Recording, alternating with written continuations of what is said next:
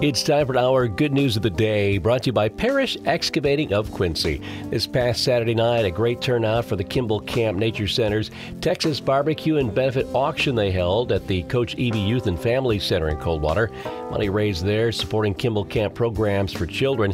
Over the summer, the 2023 Kimball Camp Pickleball Tournament was held. Despite a rain out of the tournament itself, they were happy to enjoy a good meal with those who attended. They say because of the teams and sponsors, they netted 1,000 $994 toward Kimball Camp programs. There are 19 teams ready to compete in the event before the rains came.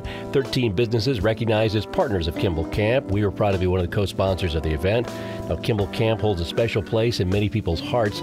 Their mission is to put honesty, caring, respect, and responsibility into practice through programs designed to challenge, inspire, and build a healthy spirit, mind, and body for all campers and participants.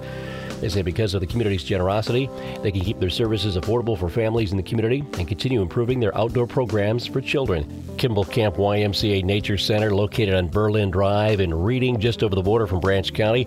In fact, a number of Branch County business folks are involved on the board. Kent Neisert is the board chair. Don Schemmel also serves on that board.